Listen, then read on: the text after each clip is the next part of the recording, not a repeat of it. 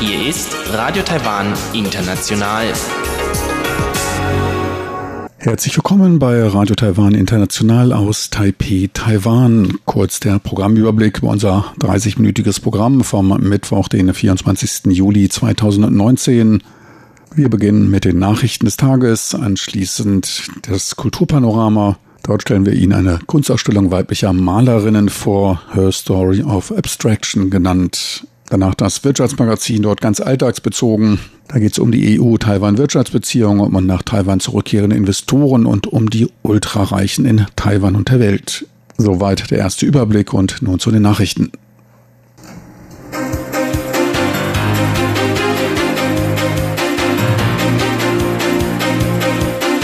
Hier ist Radio Taiwan International mit den Tagesnachrichten vom Mittwoch, den vierundzwanzigsten Juli zweitausendneunzehn. Die Schlagzeilen. Festlandskommission verurteilt Aussagen des Weißbuches zur Verteidigung Chinas. Die internationale Eislaufunion entzieht Taiwan kurzfristig die Rechte für einen Eiskunstlaufwettbewerb. Und Taiwan-Experte Zustimmung zum Verkauf von U S F sechzehn Kampffliegern wohl Ende Juli. Und nun die Meldungen im Einzelnen.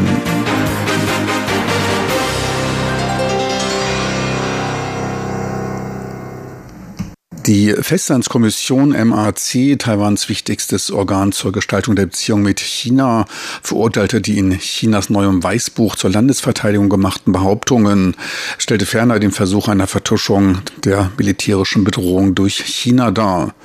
In dem Papier werden der Führung der D P P hartnäckiges Festhalten an einer separatistischen Haltung für Taiwans Unabhängigkeit und die Ablehnung der Anerkennung des Konsens von neunzehnhundertzweiundneunzig vorgeworfen. Separatistische Kräfte und Aktivitäten für Taiwans Unabhängigkeit waren immer die größte Bedrohung für Frieden und Stabilität in der Taiwanstraße und das größte Hindernis einer friedlichen Vereinigung mit dem Mutterland, hieß es in dem Weißbuch. Peking selbst werde nie ein Land bedrohen und keinerlei Einflusssphäre besuchen. Das M R C warf China vor, ständig sein Militär auszubauen und Taiwan mit militärischer Gewalt zu drohen. Größte Gefahr für Frieden und Stabilität in der Region sei Chinas Weigerung, auf militärischen Einsatz zu verzichten. Zudem versuche China, in Taiwans Gesellschaft einzudringen, um seine Positionen zu verstärken. Taiwan versuche man einzuschüchtern, um das bereits bankrotte Ein-Land-Zwei-Systeme-Modell zu akzeptieren. Chinas versuchte militärische und politische Unterdrückung bedeute eine ernsthafte Beeinträchtigung der freien Wahl der Bürger Taiwans und eine Bedrohung für Leben und Besitz. Das M R C rief die K P China dazu auf, die Tatsache anzuerkennen, dass die Republik China ein souveränes Land sei und Taiwan niemals zur Volksrepublik China gehört habe. Ferner gab es im Weißbuch Hinweise auf den Einsatz der Volksbefreiungsarmee zur Lösung des Hongkong-Anliegens, die einem Versuch der Wiederholung der Niederschlagung der Bewegung des vierten Juni gleichkämen. Das M R C appellierte an die internationale Gemeinschaft, ihre Bedenken auszudrücken. Taiwan will Einspruch gegen den kurzfristigen Entzug der Erlaubnis zur Austragung des klassischen Eiskunstlaufwettbewerbs Asien zweitausendneunzehn durch den Internationalen Eislaufverband I S U erheben. Gründe sollen nicht genannt worden sein. Der Entzug der Rechte erfolgte weniger als vier Monate vor Beginn des Turniers. Informiert wurde Taiwans Verband C T S U, die für den dreißigsten Oktober bis dritten November angesetzte Veranstaltung einzustellen. Das Turnier soll nun vom Hongkonger Eislaufverband in der südchinesischen Provinz Guangdong durchgeführt werden. Kabinettssprecherin Kolas Yotaka sah in der kurzfristigen und einseitigen Ankündigung eine Verletzung der Rechte der Eisläufer Taiwans und unterstützte Taiwans Verband bei der Protesteinlegung beim Weltverband I S U in der Schweiz. Das Außenministerium verurteilte den anscheinenden erneuten Versuch Chinas zur Beeinflussung von Nichtregierungsorganisationen und bezeichnete es als arroganten Akt Chinas, der zu keiner Verbesserung des Ansehens Chinas bei Taiwans Bevölkerung beitrage. Wirtschaftsminister Shenrong Jin bezeichnete angesichts des sich aufheizenden Handelskrieges zwischen den U S A und China den Zeitpunkt als bestens für Investitionen in Taiwan. Die Auseinandersetzungen führten zu einer Reorganisation der globalen Lieferketten und beschleunigten die Verlagerung von High-End-Produktionsprozessen durch taiwanische Geschäftsleute nach Taiwan. Minister Chen machte seine Aussagen auf einem internationalen Investmentforum. Er betonte, dass es im Jahr zweitausendfünfundzwanzig keine Energieengpässe geben werde. Man habe bereits den steigenden Energiebedarf, den es durch Investitionen in Höhe von dreiundachtzig Milliarden U S-Dollar im Halbleiterbereich und der Elektrifizierung des Verkehrs gebe, einberechnet. Er wies ferner auf die von der Regierung lancierten Programme zur Neuorientierung der Lieferketten hin. Bei den Programmen geht es um den Investitionsplan für Rückkehrer zwei Punkt null zur beschleunigten Ansiedlung in Taiwan, einen Förderungsplan für kleine Mittelunternehmen und Vorzugskredit in Höhe von hundert Milliarden Taiwan-Dollar, ca. drei Komma zwei Milliarden U S-Dollar zur Erleichterung von Investitionen in Taiwan. Man rechnet mit Investitionen in Höhe von fünfunddreißig Milliarden U S-Dollar, durch die im Lande hundertviertausend neue Beschäftigungsmöglichkeiten geschaffen werden sollen.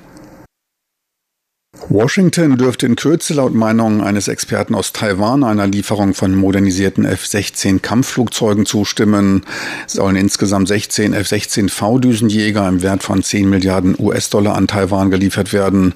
Die Überarbeitung des Antrags in den Behörden sei abgeschlossen. Ende Juli sei mit einer offiziellen Benachrichtigung des Kongresses zu rechnen, sagte der in den U S A ansässige Mei Fu Qing, Direktor des Forschungs- und Entwicklungszentrums für Sicherheit in der Taiwanstraße. Schon im Mai besuchten U S-Offizielle zur Klärung von Detailfragen des Waffenpaketes Taiwan. Die Gespräche wurden im Juni abgeschlossen.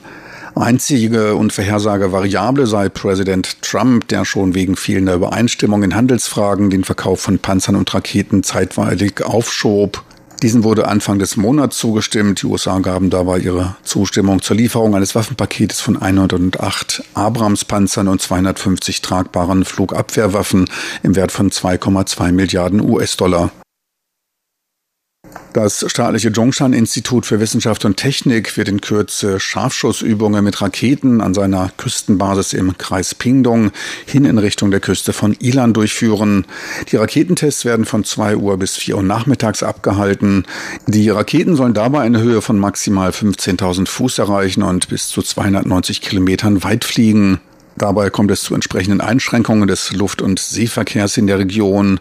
Flüge von der vor Taiwan liegenden Insel Lanyu werden während der Testphase eingestellt. T S M C, größter Auftragshersteller für Chips weltweit, könnte trotz der schwachen Nachfrage im ersten Quartal und der Verluste im ersten Halbjahr diesen Jahres gegen den Trend der globalen Branche in der zweiten Jahreshälfte wieder mit anziehenden Umsätzen rechnen. Erwartet werden ein bis drei Prozent Wachstum. Grund dafür sei die Einführung des neuen fünf G Standards der Mobilkommunikation in verschiedenen Ländern, teilte Gordon Sun vom Taiwan-Institut für Wirtschaftsforschung T I E R mit. Für die globale Branche rechnet der Marktinformationsdienstleister Gartner mit um knapp zehn Prozent niedriger liegenden Umsätzen, die zweitausendachtzehn etwa vierhundertfünfundsiebzig Milliarden U S-Dollar betrugen. Auslöser dafür sind fallende Waiverpreise, der U S-China-Handelskrieg und eine stagnierende Nachfrage nach Geräten. Die Umsätze mussten für dieses Jahr bereits dreimal nach unten korrigiert werden, der größte Rückgang seit zehn Jahren. Und nun zum Börsengeschehen.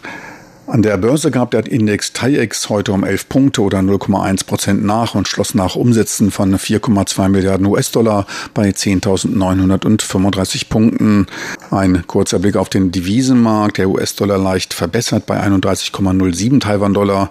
Der Euro weiter nachgebend bei vierunddreißig Komma einundsiebzig Taiwan-Dollar. Und nun zur Wettervorhersage für Donnerstag, den fünfundzwanzigsten Juli zweitausendneunzehn.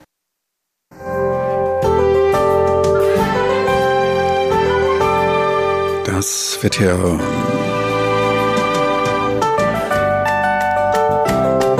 In der Nacht zum Donnerstag landesweit meist klar und trocken bei Tiefstemperaturen von mindestens siebenundzwanzig Grad.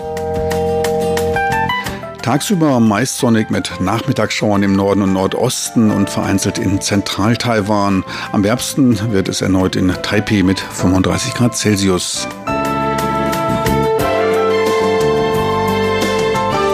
Sie hörten die Tagesnachrichten von Radio Taiwan International vom Mittwoch, den vierundzwanzigsten Juli zweitausendneunzehn.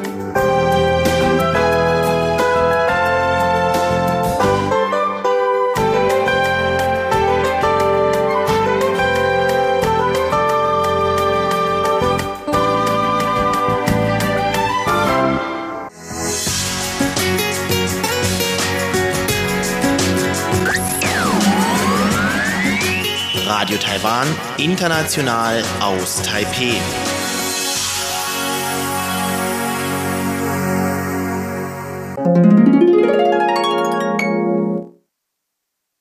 Weiter geht's nun mit dem Kulturpanorama und Carina Rother. Sie berichtet über die Kunstausstellung Her Story of Abstraction, einer Ausstellung malender Frauen. Kultur auf R T I. The Her Story of Abstraction in East Asia, so heißt die neue Ausstellung im Städtischen Kunstmuseum, dem Fine Arts Museum in Taipei, die am zwanzigsten Juli eröffnet wurde. Es geht um abstrakte Kunst weiblicher Maler in der modernen Kunstgeschichte Ostasiens, und so lautet auch der chinesische Titel Ta de Zhou Xiang, ihre Abstraktion. Die Ausstellung umfasst abstrakte Werke von dreizehn Künstlerinnen aus Japan, Korea und Taiwan vom Ende des Zweiten Weltkriegs bis heute. Kuratiert wurde sie von der taiwanischen Kuratorin Wan Pin-hua und der koreanischen Kunsthistorikerin Moon Jong-hee in enger Zusammenarbeit. Für The Her Story of Abstraction in East Asia stellt das Städtische Kunstmuseum Taipei nicht nur diverse Werke aus der eigenen Sammlung aus, sondern auch Leihwerke, unter anderem aus dem Nationalmuseum für moderne Kunst Tokio, dem Nationalmuseum für moderne Kunst Kyoto sowie dem koreanischen Nationalmuseum für moderne Kunst. Die in Material, Technik und Motiv variierenden Werke ab neunzehnhundertfünfzig bis zweitausendneunzehn sind unterlegt mit fundierten historischen Recherchen, mit denen die beiden Kuratorinnen einen Versuch machen, die asiatische Kunstgeschichte neu zu definieren und die bisher bestehende Leerstelle weiblicher Abstraktion mit repräsentativen und einflussreichen Vertreterinnen dieser Richtung zu füllen. Damit schreiben sie im wahrsten Sinne des Wortes Kunstgeschichte, sagen die Organisatorinnen. Denn es ist eine thematische Ausstellung, wie es zuvor noch keine in Asien gegeben hat. Außerdem, betont Museumsdirektorin Lin Ping, eröffnet uns der Blick auf die Werke von der heutigen Warte aus neue Erkenntnisse.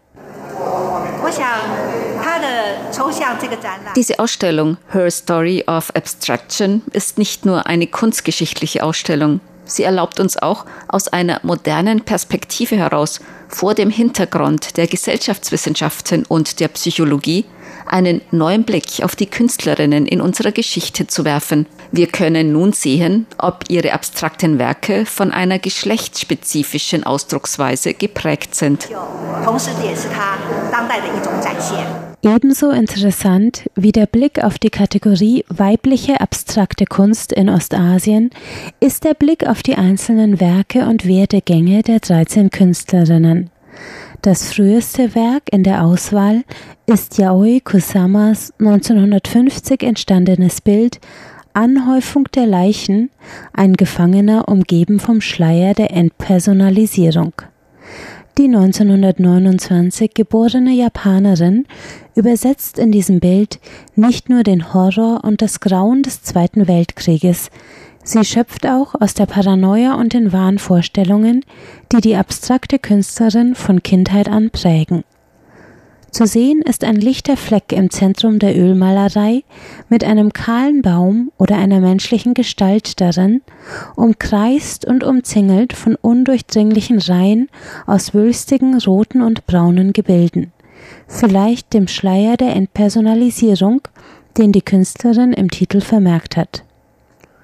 Auch die neunzehnhunderteinundfünfzig geborene Taiwanerin Chen Xinguang verarbeitet Kriegsmotive, wie in ihrem War and Peace Number One und dem Bild Eindrücke aus Deutschland aus Górecki Henryks dritter Symphonie, dem sie Augenzeugenberichte aus Konzentrationslagern zugrunde gelegt hat. Chen experimentiert in diesen Arbeiten aus den neunzehnhundertneunziger Jahren mit den Materialien Stoff und Kleister und erschafft so erhärtete Skulpturen aus Stofftüchern und Bändern, die sie in den Farben Schwarz, Rot und Beige hält. In Zhang Sangweis Arbeiten aus den neunzehnhundertachtziger Jahren tauchen ebenfalls historische Themen auf. Die neunzehnhundertvierzig geborene Südkoreanerin hält ihre persönlichen Erfahrungen des Koreakriegs und der Demokratisierung vorrangig in farbiger Tusche auf Bastfaser fest. Als eine der frühesten Vertreterinnen abstrakter Kunst in Korea verwendet sie die fünf Hauptfarben der traditionellen koreanischen Malerei und schafft damit Schattierungen und fließende Übergänge zwischen den sanften Farb- und Formflächen in ihren Arbeiten.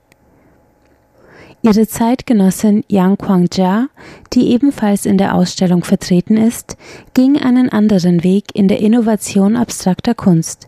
Sie studierte ab neunzehnhundertachtundsechzig an der Universität der Künste in Berlin und lebt seither in der Schweiz. Während ihre jüngsten Werke einem Essentialismus der Farbflächen gewidmet sind, finden sich in ihren früheren Werken Themen des Kalten Kriegs sowie aus der Begegnung der koreanischen Kultur mit der deutschen.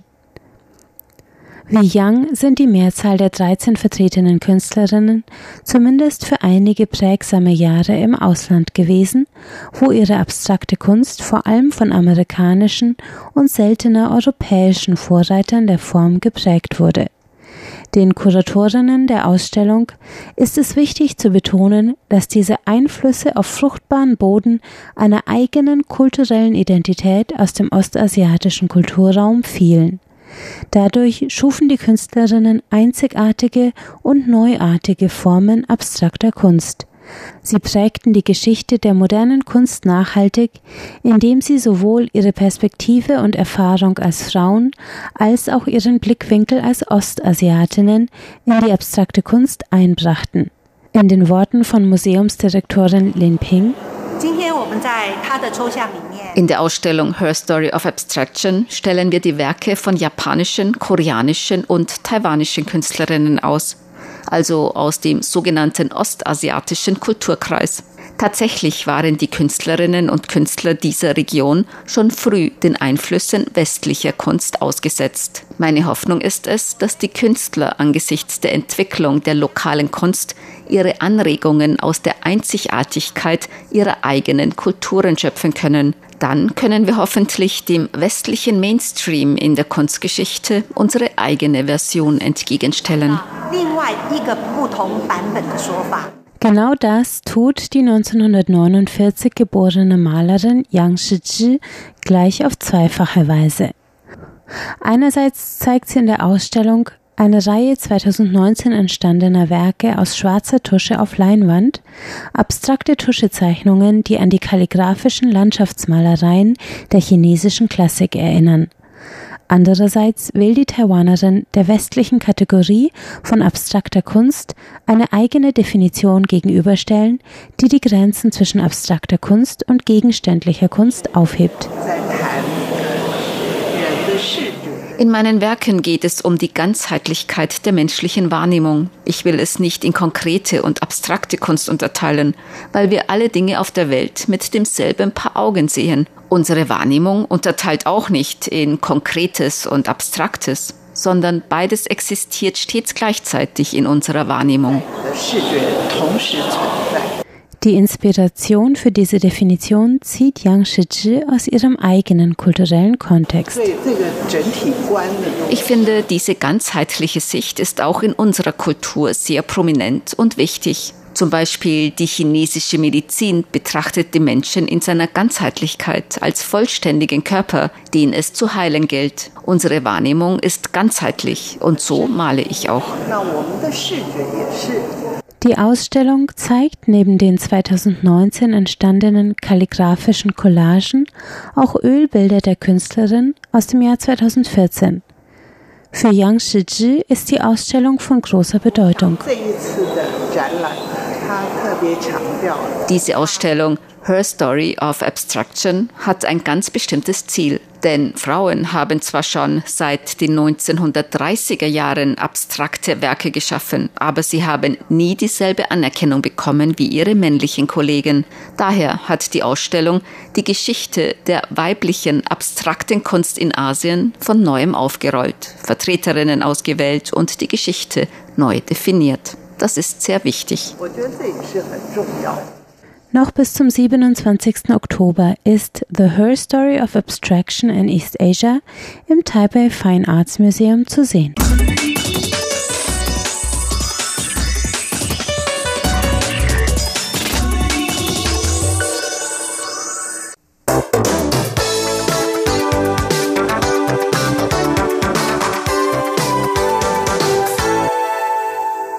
Herzlich willkommen beim Wirtschaftsmagazin. Es begrüßt Sie Frank Pewitz. Die Themen heute. Einmal geht es um die E U-Taiwan-Wirtschaftsbeziehungen. Ferner geht es um Investitionen von nach Taiwan zurückkehrenden Unternehmen. Und wir werfen einen Blick auf die Ultrareichen der Welt und auch der in Taiwan.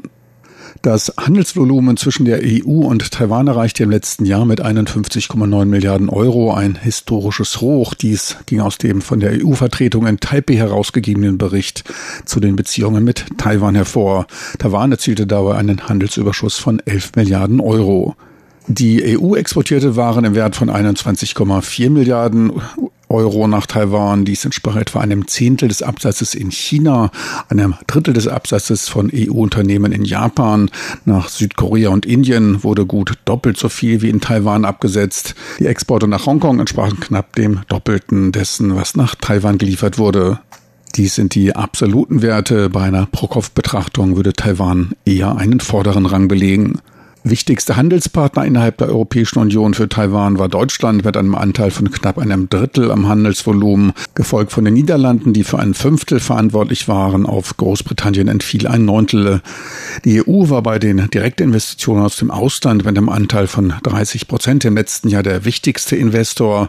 achtzehn Prozent kamen von den britischen Inseln in der Karibik. Dabei dürfte es sich von im Ausland geparkten Geldern taiwanischer Unternehmen handeln. Die U S A waren für vierzehn Prozent, Japan für dreizehn Prozent der direkten Auslandsinvestitionen in Taiwan verantwortlich. In umgekehrter Richtung waren die Investitionen hin zur E U mit drei Prozent spärlich und entsprachen dem Investitionsvolumen, welches Taiwan in Vietnam investiert. Taiwans Hauptinvestitionsland war auch im letzten Jahr mit großem Abstand China, in das siebenundfünfzig Prozent der Direktinvestitionen flossen. vierzehn Prozent gingen in Steuerparadiese der Karibik, fünf Prozent in die U S A. Die seit einigen Jahren erleichterten Einreisebestimmungen für Taiwanesen in Europa zeigen Früchte. dreihundertfünfzigtausend Taiwaner besuchten im letzten Jahr die E U, ein Anstieg von gut neun Prozent. neuntausendsiebenhundert Studenten aus Taiwan studieren in der E U, gut sechstausendsechshundert Studenten aus der E U wiederum besuchen Universitäten in Taiwan.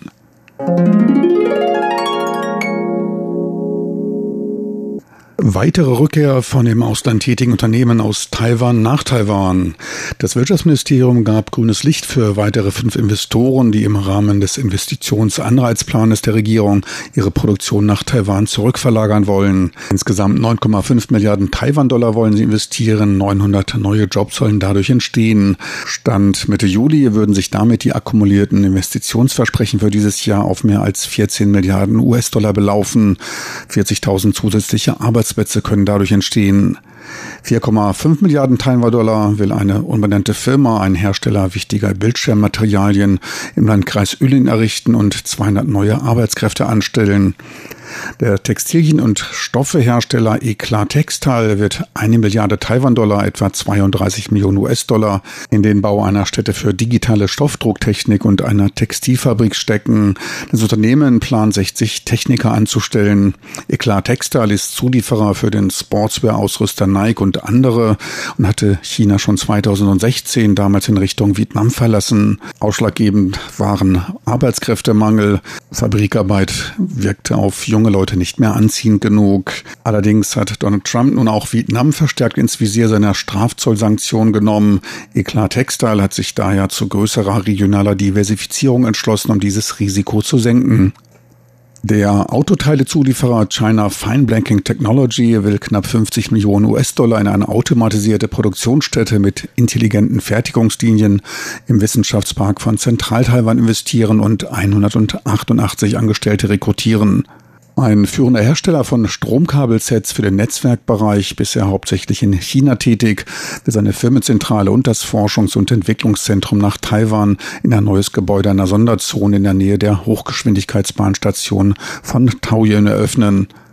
Und zuletzt noch Y-Win, ein innovativer Cloud-I T-Infrastrukturanbieter für hochqualitatives Computing und Datenlagergeräten, wird für knapp fünfzig Millionen U S-Dollar seine Einrichtung im südtaiwanischen Wissenschaftspark bauen.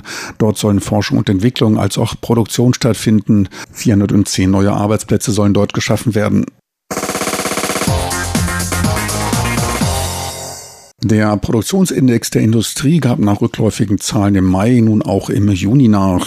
Um knapp null Komma vier Punkte sank er auf den Stand von hundertsieben Punkten, lag damit aber immer noch über dem Neutralpunkt von hundert Punkten und damit im positiven Bereich. Etwas stärker um null Komma sechs Prozent gab der Subindex des produzierenden Gewerbes nach, welches für neunzig Prozent der Industrieproduktion verantwortlich ist. Es stand mit hundertsechs Komma acht Punkten nur unwesentlich niedriger als der Index der Industrieproduktion. Für die ersten sechs Monate des Jahres ergibt sich ein Rückgang der Industrieproduktion von knapp zwei Komma fünf Prozent, beim produzierenden Gewerbe von zwei Komma sechs Prozent, verglichen mit dem Vorjahreszeitraum.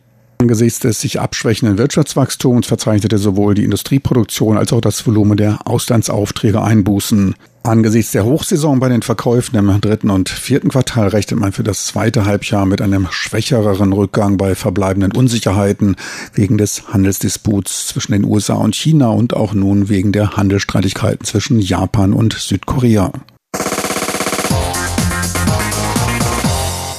Taiwan rangierte laut dem diesjährigen Bericht zur Entwicklung der Ultra-High-Net-Worth-Individuals, also der Personen mit einem extrem hohen Nettovermögen, weltweit auf Platz neunzehn. Der Report wird jährlich vom Immobilienberater Repro Knight Frank erstellt. Zu diesem erlauchten Kreis werden Personen mit einem Nettovermögen von mehr als dreißig Millionen U S-Dollar gerechnet, wobei der eigene Wohnsitz ausgeschlossen ist. Knapp zweihunderttausend Ultrareiche gibt es auf der Welt. Dies waren drei Komma sieben Prozent mehr als im letzten Jahr. Angesichts der schwächelnden Weltwirtschaft ein erfolgreiches Jahr für diese Einkommensklasse. zweitausendsiebzehn lag die Rate allerdings noch doppelt so hoch. In Taiwan gibt es knapp eintausendachthundert davon, fast neunzig Prozent davon leben in Taipei. Um vierzig Prozent wuchs die Zahl der Extrabegüterten zum Vorjahr. Hier in Taiwan betrachtet man, wie viele Ultrareiche es auf hunderttausend Einwohner gibt, so weist Taiwan siebenundfünfzig davon auf. Zum Vergleich die global führenden Städte mit der höchsten Dichte an Superreichen. An erster Stelle liegt Genf mit sechshundertfünfundsiebzig auf hunderttausend Bewohnern, gefolgt von Monaco mit fünfhundertsechsundsiebzig und Frankfurt mit zweihundertachtundachtzig. Auch ein Städteranking mit der absoluten Zahl an überaus gut Betuchten wurde erstellt. London führt diese Liste mit viertausendneunhundertvierundvierzig Ultrareichen an. Taipei landete mit über eintausendfünfhundert Betuchten auf Rang elf.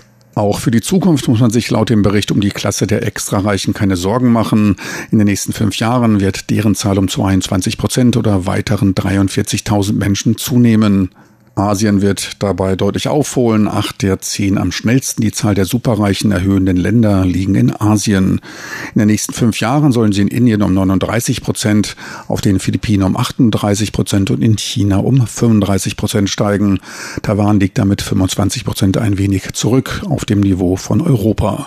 Weltweit soll zudem die Zahl der ganz normalen Millionäre auf über zwanzig Millionen steigen. Hier in Asien zeichnet sich zudem noch ein weiterer Trend bei der Suche nach neuen Investitionsmöglichkeiten ab. Man investiert jetzt verstärkt in seltene Whisky-Sorten. Auch dafür gibt es bei Knight Frank einen Extra-Index, den Rare Whisky hundert-Index. Und dieser ist in den letzten zehn Jahren um fünfhundertachtzig Prozent gestiegen. Der neue Rekordverkaufspreis für eine Flasche Scotch stieg mittlerweile auf eins Komma zwei Millionen U S-Dollar. Kein Wunder, dass es daher mittlerweile auch schon Direktflüge zwischen Peking und Edinburgh gibt. Der Absatz von Scotch Whisky nach China und Indien legt in einem Jahr um vierzig Prozent zu.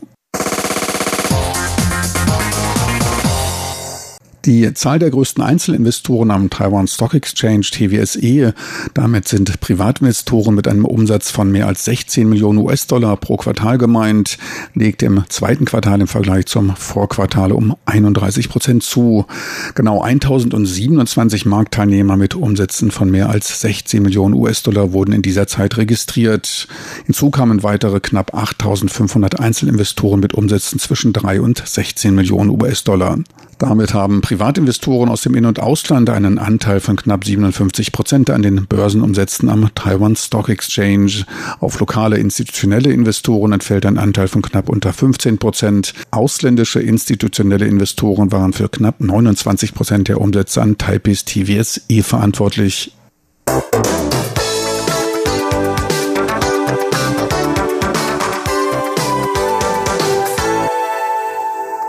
Lieben Zuhörer, so viel für heute von Radio Taiwan vom Mittwoch, den vierundzwanzigsten Juli zweitausendneunzehn.